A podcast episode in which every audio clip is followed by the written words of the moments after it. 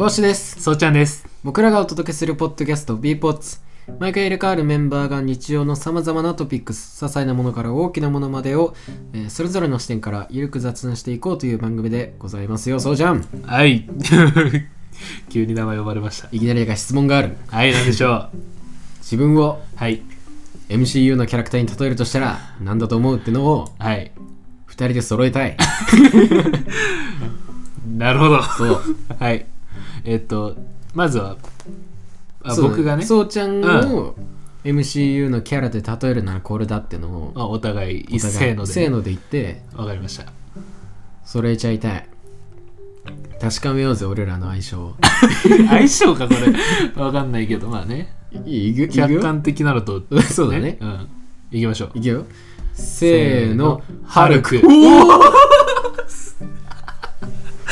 すげえ。すごい。すごい。本当にあった？いや、すごい。絶対違うと思った。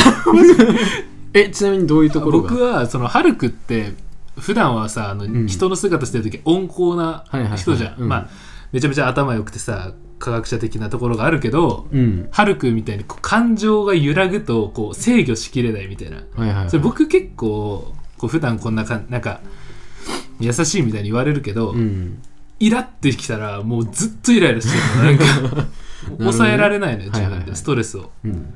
ってことでハルクかなって思ったわ。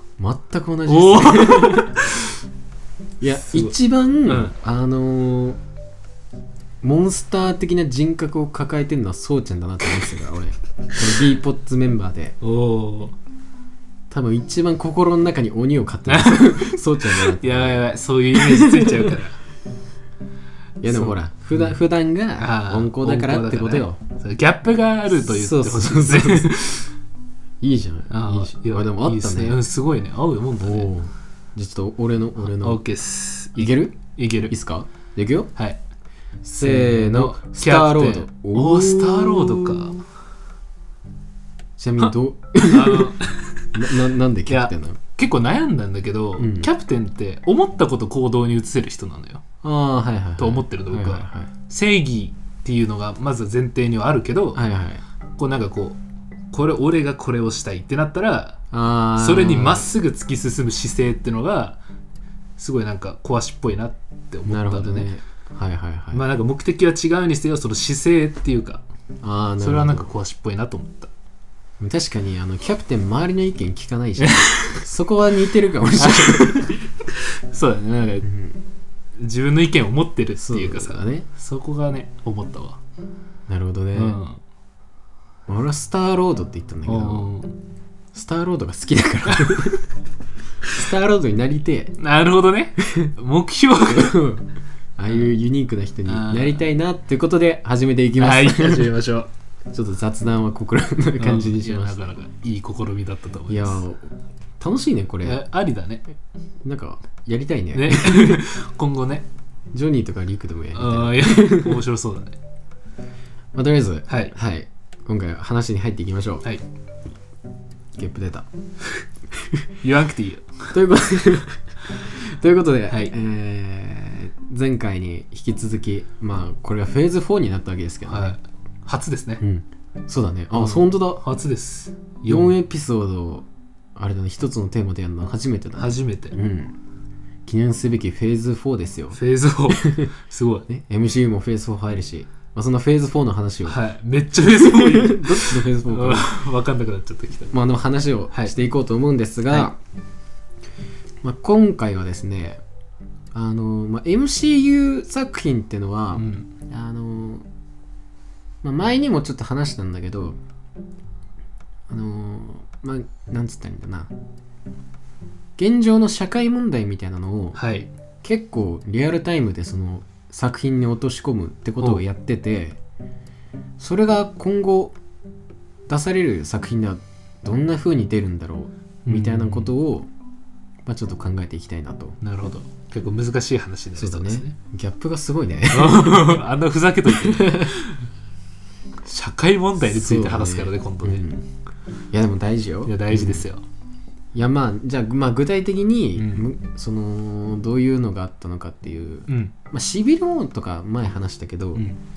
なんかまあちょっと調べてたら他にもいろいろ出てきて、うん。あなるほどそういうことかっていうのがあったんで、はいはいはい。話してんだけどアイアンマン。うん。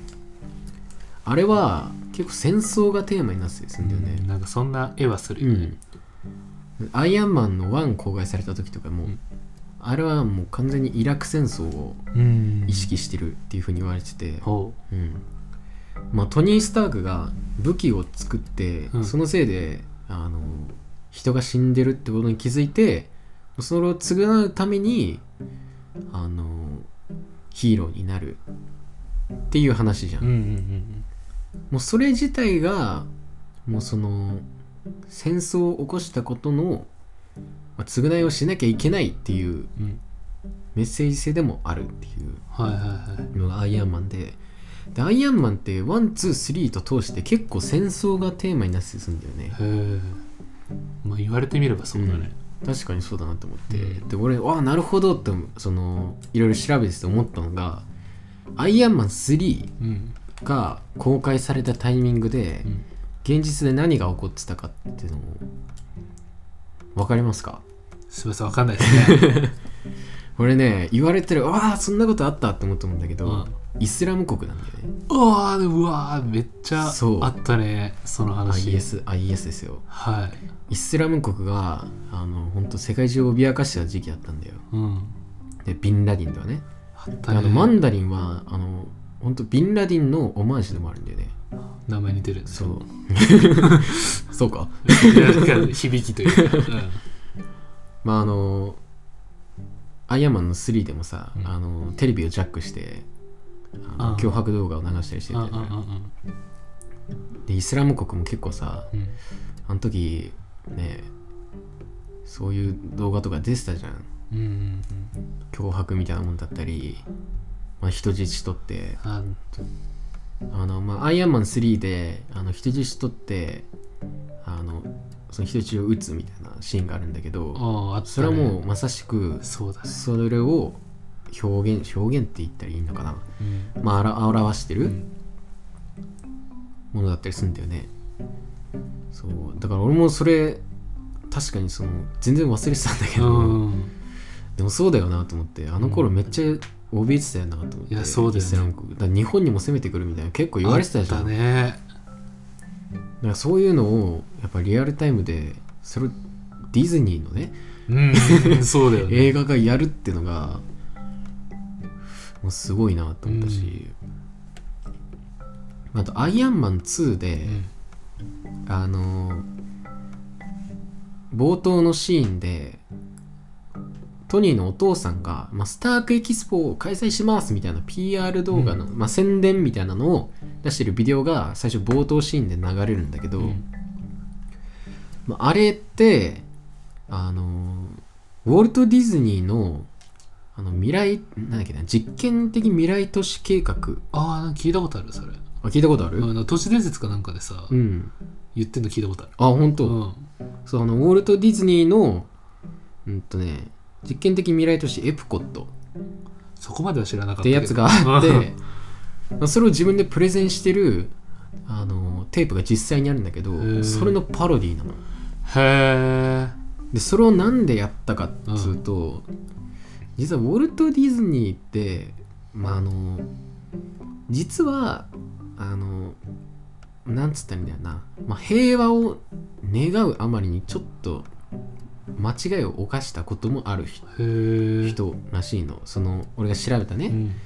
あのやつによるとあの結構昔ってさ戦争紅葉映画みたいなのがうん。あったの、うん。だから戦争をなんていうんだろう、まあ、助長するような映画。うん。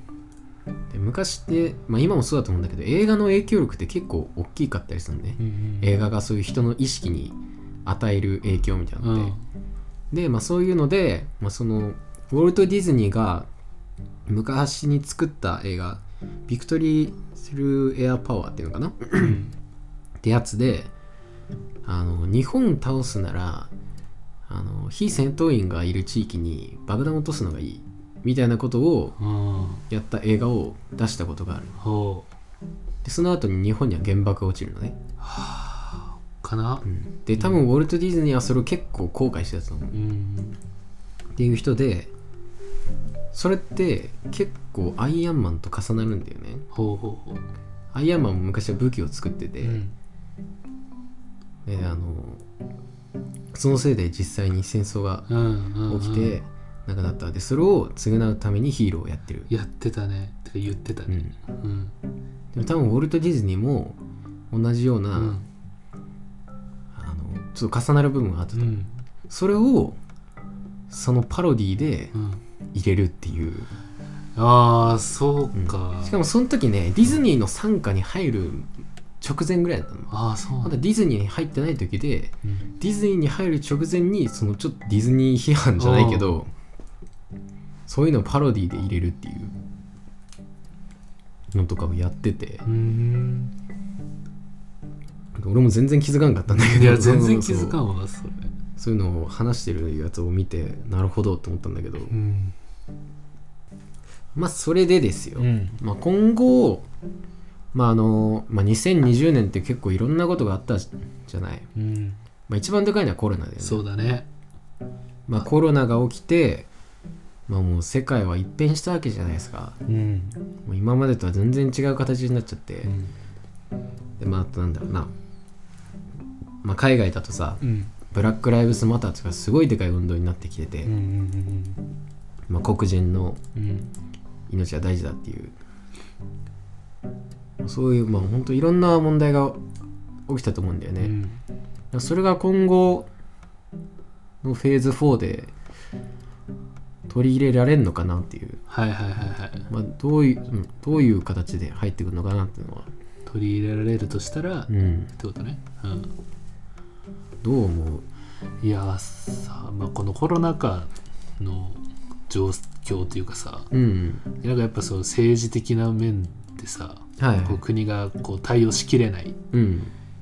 ていうのがさまあすごい大きな問題になってるじゃん、うん。日本が対応しきれてないのもさ、でもなんかそういうことやるのかなと思ったんだけど、うん。でもそもそもアベンジャーズ系って急に宇宙人来て 対応しきれませんみたいな、まあだからアベンジャーズ作りました。うん。っつって、っていうのを考えるとちょっとそれはもうやってるなと思って。うんまあ確かにね。まあまあねそのコロナもさ都市伝説都市伝説だけどさどこから発症したのかみたいなさ最初中国が怪しいみたいな言われてアメリカが怪しいだのああなんかねあるじゃん。いろんな陰謀論みたいなの出てきたよね。でなんかそれで結局さなんかその世界同士のさうん。なんかいがみ合いじゃないけどっはいはいはい。ていうのがあるとなんかこう仲間割れじゃないけどさ仲間にはなれなさそうなさうん。現状だと思うの今。だからなんかこうなんなんだろうそのマーベルでもこう新キャラが出てもうん。なんかこう大きな問題が1個あって新キャラが出てもそうすぐにこうそれがあってお前らのせいじゃないかみたいな疑いから始まってなんつったらいいの？わかるかな？うん。わかるかな？うんちょっとうまく説明できないんだけどさ。まあなんか SNS のなんかそういうなんつうんだろう。まあガセネタみたいなのだったりそうそうそうっていうそういうまあなんか何を信頼するかみたいなあそうそうそうのがもう混沌としてるみたいなってことかな、うん。まあでもそれはまあ一個あるよね。うんうんだから今本当にだからそういう陰謀論とかもひどかったじゃん。いやそう。そんなんあるわけないでしょなないじゃんさことをってねさ。だってあれコロナは中国がわざと作って広めたとかあさったね。そんなようなさ。そう最初に出たのがなんか中国のなんだっけ市場かどっか近くでみたいな、うん。でそこの近くに工場があってみたいな。うん。そこで作ったんじゃないかみたいなさ なんかあのーなんだっけミッションインポッシブルみたいな。そうそうそうそう。わざとこうワクチン作って金儲けするためにどこどこの国がやったとかいやさそう。そんなのを言い出したらきりないよね。いやそう、んっていう感じでさ、まあ、確かに、うん。確かにそうだよね。陰謀論とか結構あったもんね、うん。まあ、そういうテーマもどっかで入ってきたりとかあるのかもうね、ん。まあ、今本当に何でもかんでも言うもんね。いやそう。何でも説がさ、唱えられちゃってね。いやしかもさ、うん。それを広めるやつがいるっていうのが問題だと思うんだよね。確かに、ありもしないね。なんかやっぱ情報の取捨選択がさ、うん。できてないっつうかさうん。多分そういうのを面白半分で広めるやつとかさいっぱいいるわけじゃん、うん。でなんかそういうのがツイッターのトレンドとかに上がってきてさ。そうだね。信じちゃうよね、うん、まあ僕も結構信じちゃうタイプだ。あそうなの？そう。何でも信じ都市伝説大好きだから。さ何でも信じちゃうけど、でもよく考えたらいやないよなっていうのはねちょっとうん、あるよね。見極められないといやそう。ね本当ね、うん。それは今後今後っていうかやっぱこの情報社会じゃん、うん。それはすごい大事だと思う。うん。俺最近リチャード・ジュエルって映画見たんだけどさ全然関係ない話になっちゃう。うんまあそのリチャード・ジュエルって映画は、まあそのアメリカでのなんかそのオリンピックの開会式でテロ起きて、うん。それをあの未然に防いだっていうかなんとなく怪しいなと思ってそれをこう周りの人たちを避難させて、うん。こう助けた英雄みたいな人がいたの、リチャード・ジュエルっていう、うん。ただその人があまあひょんなことから疑われて、はい。FBI の捜査対象になるんだけど、うん。それをメディアがなんかこう色仕掛け使ってね、うん。あの情報をつかんで、うん。まだあの捜査段階始めたばっかりぐらいなのにあのこいつが犯人だみたいなことをテレビに垂れ流したの。うん。それでそのせいでそのリチャード・ジュエルって人が、うん。あのもうせ世界中から疑われるみたいな。っていうような映画があってこれ実際に起きた出来事らしいんうあだよね。そうなんだ事実は。事実。うんもうそういうことが起こるんだよね、本当に。下手にさ、うん。面白半分とかさなんかこれいいネタになるだろうみたいなことをさ、やると本当そういうことになっちゃういやそう本当人の人生壊しかねないっていううね、うん。んだからそれはね本当今後大事だよね、うん。うん、まあそういう問題は、まあ、そういうのがねうんまあどう取り上げられるか分からんけど、あってもまあおかしくはないかなとはまあそうだね MCU 作品にもね、うん。そういうのが入ってきたりっていうのはそうだあるかもしれないね、まああとねやっぱ今後ドラマが増えるわけじゃん、はいはいはい。でこのドラマでやるっていうのは結構大きいのかなと思って。ほなんかそのドラマ話数ごとにさ、う、うん。そういう問題とかをいろいろ1話ごとにやっていくとかうん、あるのかなみたいなちょっと思ったありして。なるほどね。なんか日本だとミュー404とかはさ、はい。結構毎話毎話いろんな問題を取り上げてたりしてたじゃん、うん。なんか外国人の労働者の話とか、いろいろやつでなんかそういう感じであやったりとかもあんのかなみたいな思ったり。うんうんうん。またあれだよね。なんかドラマ増えるよね。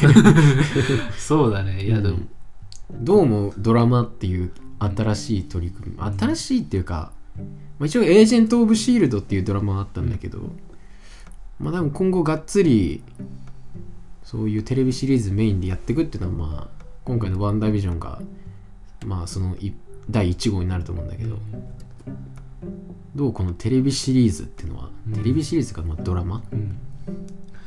いやーやっぱさ今までのこうマーベルはさ映画映画っていう映画館で見るものみたいなまあそうだね。ほとんどだったと思うんだけど、リアルタイムだとね、うん。映画館で見るっていうとちょっとあのこう凡人からするとですねなんか こう一回見るのに千何ぼかかかるじゃないですか。はいはいはいはい、で一回見て「いやよかったもう一回行きたいな」っつってもやっぱ高校生とかってさ続かなんかこう、まあね。もう一回行けるかなみたいな、まあお金の問題はね。そうそうそうそう、とかさ考えたらそのドラマねだからあのこうこれ見に行きたいけどなみたいなんでなんかあんまりこう発信がさうんうん大人の方っていう風になってた気がするのよ。なんつったらいいのかな。うんでも海外のあのよくやってるドラマとかって結構あの見られてると思うのよその若い子でもさ、はいはいはいだからそのマーベルを発信するっていう意味意味では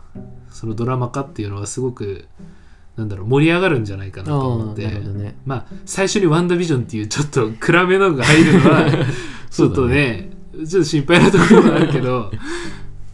まあそのマーベル大好きな人からしたら、うん。ワンダービジョン楽しみだけど、うん。マーベルをよく知らない人がいきなりワンダービジョン見たらえめっちゃ暗いじゃんみたいになったら どう続くかなと思ったけど、うん。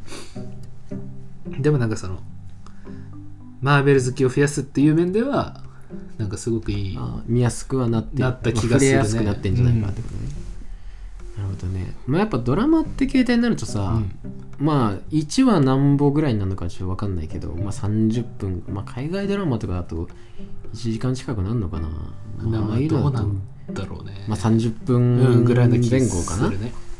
30分後ぐらいのやつにな。ると思うんだけどそれでまあワンダービジョンだと9話って言われてるからまあ200まあ大体300分ぐらいか。うん多分もう300分の映画をうん。9回分けて見るような感じになる。まあそうだね。やっぱさその映画館だとまあそのまあ頑張って3時間とかじゃん。うん。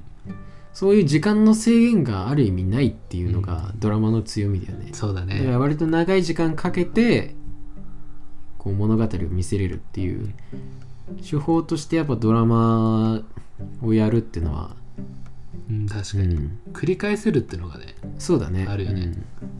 まあ、確かにね何回も見れるっていうのもあるし、あとなんか気になったら一時停止してね。あれここなんか書いてるなみたいなね、まあ確かにね。あるよね。それは家だからできること家というかまあそういう、まあ、配信とかだからできることであるよねたまにあるじゃん。なんか日本とかでね伏線がさ、うん。書いてあったりさ。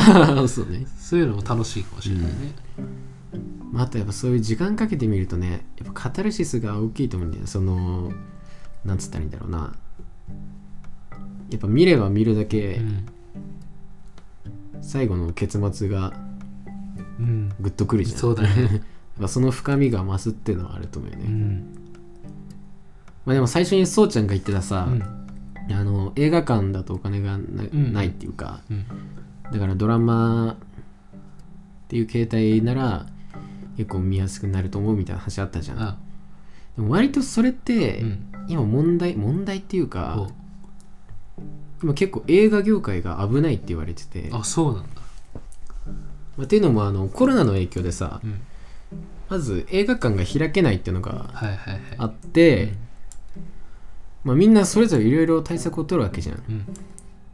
まあ、それで最近言われてたあの出たのが、まあ、ディズニーは、まあ、あのソウルフルワールドとかは、劇場公開やめてうん。配信だけにします。したね。言われてて、まあ、それならまだいいんだけど、あのワーナーっていう、まあ、会社。うん。あの最近出した映画だと「ワンダーウーマン」とかかあなあが出てる前画の配給会社なんだけど、まあ、そこが発表したのが今後出す映画は全部映画と配信 HBOMAX っていうところで配信やってるんだけど、あ映画と配信全部同時にやりますって言ってて。つまりあのまあ家で見れるわけよ。あそれいいじゃんってなるかもしれないけど、うん。これで映画の制作家からすると結構やばくて。あ確かにね誰も映画館に来なく来ななるわけいよね。でそうなると映画に入る収入ってめっちゃ減るのね。うん。映画の興行収入とかってそうなった場合もう半減以下になるらしいの。へえでその映画のあのー監督とか俳優とかのそういう関わってる人たちうん。のギャラって、その興行収入から何パーセントっていうあそうなんだ。パーセンテージで言ってるらしいよね。そうなるともう半減以下のものしか入らない。やってらんない。ねそう。こんなんでどうするんだって話なのうん。でしかもそれをそういう人たちに何の相談もなく勝手に決めたの。あっていうのがあってだから今それで映画人とかすごい怒ってあて、うん、だからまあその配信が増えて見やすくなるっていうのはまあうん。それはまあそうだね。い全然そういうことなんだけど。ただ一方でそういう問題もあるっていうので。あそう。あなるほど、ね、だから今後映画が死んでいくって言われて。確かに。らそれに備えてのドラマシリーズってことでもあると思うんだよね、うん。そうだね。聞いてて思った。わうん。どんどん映画がなくなっていくから。映画っていうか映画館がうん。海外ではね。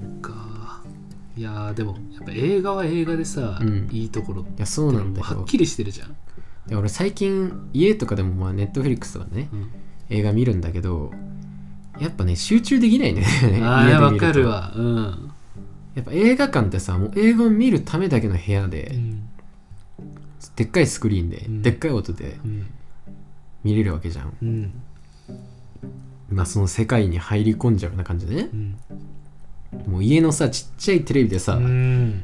音量もさ近所迷惑とか考えたらそんな上げれないし、うんね、なんか家族とかもいたらうるさいうるさいって言われたりさ横では妹が騒ぎみたいな。うん。そんな環境だから、うん。なかなかね集中できないっていうのもあるし、うん。だからやっぱ映画やっぱ俺は映画館好きだしね、うん。映画館で見たいってのもあるけど。うんだから難しいよねそのまあコロナの影響でさそもそも映画できないっていうのもあるし、だから今後どうなっていっちゃうんだろうなっていうのもちょっとある、いやその映画っていうのをやっぱちょっとね広めたいっていうかさ、うん。なんかこう配信が増えていく一方でもその映画の重要性っていうかさ、うんうん。その素晴らしさっていうのをさ結構語る人とかが増えてる気がするの、はいはいはい TikTok とかでもさ、うんこういうポッドキャストとかでも多分いると思うんだ、うんだからそういうのちょっとね話していきたいなって思ったね、うんそうだね。うん。俺もなんか2年前ぐらいからかな、映画館。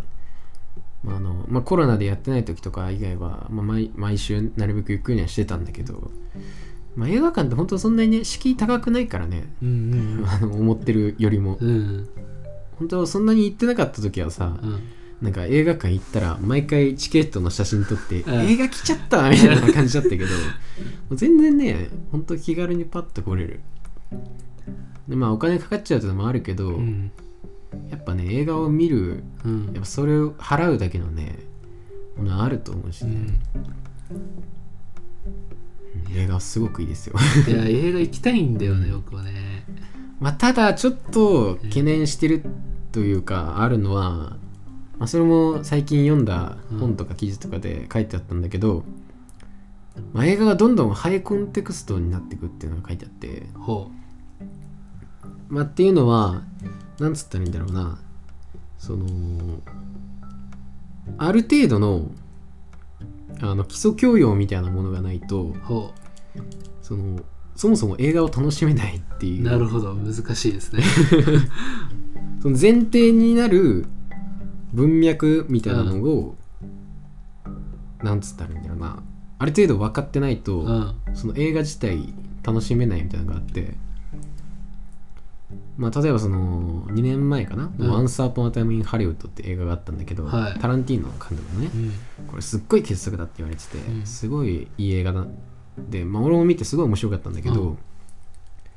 これはあのシャロン・テート事件が元になってて、うんうん。シャロン・テートが昔ヒッピーに殺されたみたいな事件があってそれがもしそうじゃなかったらっていうまあマルチバース的うんな話なんだけど、今シャロン・テートって言われて分かんないでしょわきっと。かんないね。ヒッピーって言われて多分分かんないわでしょ。かんないでしょ。そう。だからこういうもう前提としてこれは知ってなきゃいけないっていうものがうん。あるっていうか、うん。そういうのを知ってないと見れない見れないっていうか楽しめない映画っていうのは結構増えてきてて。はだから俺もなんかそのネットフリックスとかで映画見るのあにう、ん。ねあのそのジャーナリストとかの人たちがうん。これすごい良かったっうん。ておすすめしてるやつをはい。あの見る前に ちょっと勉強してから見るみたいな。あでもそういうもんって増えててでしかもそれが割とあの大衆的なものでもでなんなら今話したこの MCU だってそうなわけね。あああそうだよね。アベンジャーズとかね。1個の映画を見るのにさ、うん。アベンジャーズだけ見てもわけわかんないじゃん。いやそうだよね。でもエンドゲームすごい面白かったって言われてエンドゲームだけ見に行っても全くわかんないとう思うね、ん。その前に二十何作品を見ないとそう。だからそういうことなんだよね。それを理解するための文脈をある程度知らなきゃいけないっていうのが、まあそれが結構敷居が高くなっちゃう感じではあるよね。う、ん。いやまあそうだね。ちょっとね見づらくなるっていう言い方は正しくないかもしれないけど、うんでもまあその前、ね、予習っていうかさ、っていうのはさやっぱ予習したら多分その下分だけ面白いと思うんだよ、うん。その映画を。だから今度から見るのはやっぱり勉強してから見るっていうのがさそうだね。映画を楽しむ大前提になるってことだね、まあそういうものが増えてくるよねっていう、うん、まあでも俺映画を見て学ぶっていうのは結構大事だと思うのね。いやそうだね。やっぱ映画ってさうん。あのその時代性をやっぱそのいい映画映画って、うん。今がどういう時代なのかとか、うん。どういう問題があるのかっていうのを結構ちゃんと映し出してるっていうか、うん。それちゃんと理解するのって結構大事だと思ってて。う、ん普段意識してなくてもあの身の回りで起こってることだったりするのよね。うん。やっぱそういうのをちゃんと知るっていうのは大事だと思うしそのリテラシーを高めなきゃいけないんだろうなっていうのはあって。はい、例えばポリコレって言われてうん、ピンとこないし。来ないです。ポリコレっていうのは、まあ、ポリティカルコレクトネスっていうやつの略称なんだけど、まあ、あの人種とか人種性別、まあ、宗教的な差別だったり、まあ、偏見みたいなものを、まあ、なくそうというかあのそういうものにに対してこう中立な、うん。まあ、言葉だったり表現を、まあ、することを、まあ、ポリティカルコレクトネスうん。まあ、ポリコレって言うんだけど、ど、まあそのポリコレのたうん。例えというか、まあっていうと、まああのね、まあそのまあ MCU の話してるし、はい。MCU の話でいくと、まああの MCU の、MCU じゃない、マーベルエンターテインメントの CEO のパルムッターって人がいるんだけど、この人がね、なんかインドネシア系の人だったっけな、がいるんだけど、う、うん、まあ、この人が結構そのポリコレ的にうん。まずいことを結構言う人で、へえアイアンマンの one、two でさ、うん。ウォーマシンのキャスト変わったの分かる、あうん知ってるよ、うん、あれ変わった時にその人がまあ黒人なんて顔一緒だから分かんないでしょ。みたいなことを言ったわけ。そう。そういう人が、うんまあ、そのマーベルのとこに最初いたんだけどその人が、まあ、フェーズ1ぐらいまでいたのかな、うん。フェーズ2ぐらいでいなくなってフェーズ3のところからその結構なんつうんだろうなブラックパンサーとか、うんキャプテン・マーベルとかう、ん。そういうなんつうんだろうな。まああの黒人のヒーローだとか、こう女性のエンパワーメント映画みたいなものが結構出てきてて、うん。うん、まあそれでまあそういうポリコレの流れがあると思うんだよね。うん。確かまあそういうまあ最初はさそういう、まあそのパロムッターって人がいたから、まあそういうの映画できなかったけどそういうのなくなってまああのどんどんそういう、まあ、黒人のヒーローだったり女性のヒーローだったり、まあ、なんなら今度はアジア人のヒーローが出るわけじゃん、にうん。シャンジーとかね。そうだね。うん、とかそういうのものが出てきたりしてるしっていうような感じで結構ポリコレっうん。てまあなんつうんだろうな。身近にというか、うん。そういうところにも出てるんだよね。そうだねでもそういうのってなかなかわからないじゃん。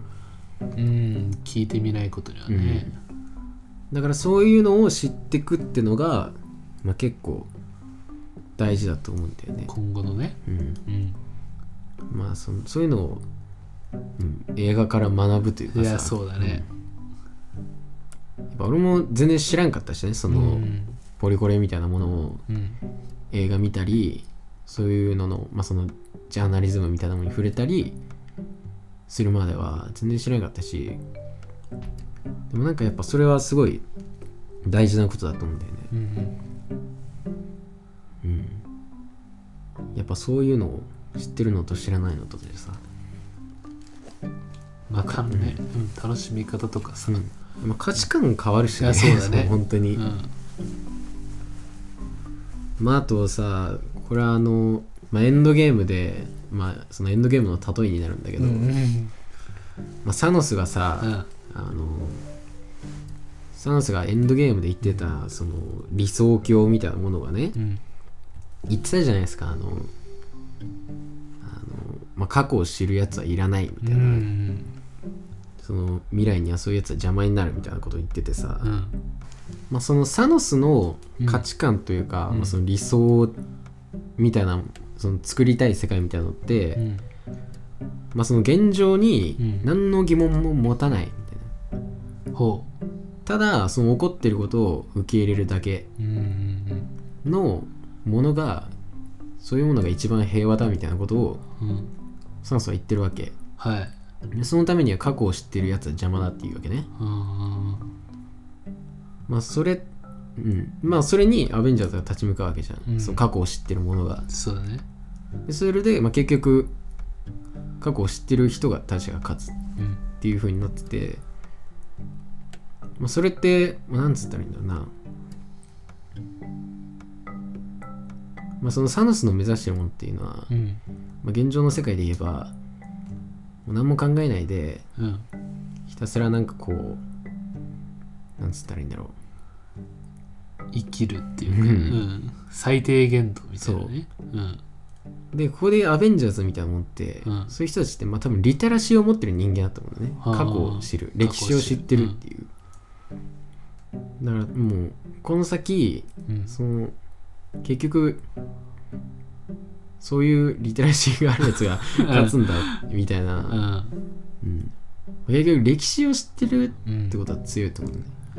そうだね。昔こういうことがあったから、うん。今これをすればこう、うん。な同じことを繰り返さないためにね。うん。もあるし、まあ、エンドゲームで描かれてるものってそういうことじゃん。うん。過去に戻ってうん。過去のこう自分の間違いみたいなものと向き合って、そういうものを持って戦うっていう、うん。そうだね。うん。何も考えないで適当でいいじゃんみたいなもの。うん。じゃあそうだね。まあやっぱそういうものって搾取されると思うんですよ、うんそういう大きいものに、うん。システムとかに。それでいいのかっていいうやそうだね。その場しのぎのねうん。生活じゃ。そう。ぱだから。本当に今後、まあ、リテラシーをうん。つけていくっていうかうん。勉強していこうぜそうだね。勉強していきましょってことですよ、うはい、うんまあ、俺らもね。うん、だこの b ポッツっていうのがはい、まあ俺らにとってもねうん、またなんなら聞いてる人にとっても、うん。ちょっとそういう場になればいいなとうんうんうん。思いますね。お互いね。はいお互い。うん。いそうだよ。お互い学んでいければいいじゃん。そうそうそうそう。れが最高じゃん。やそうだね。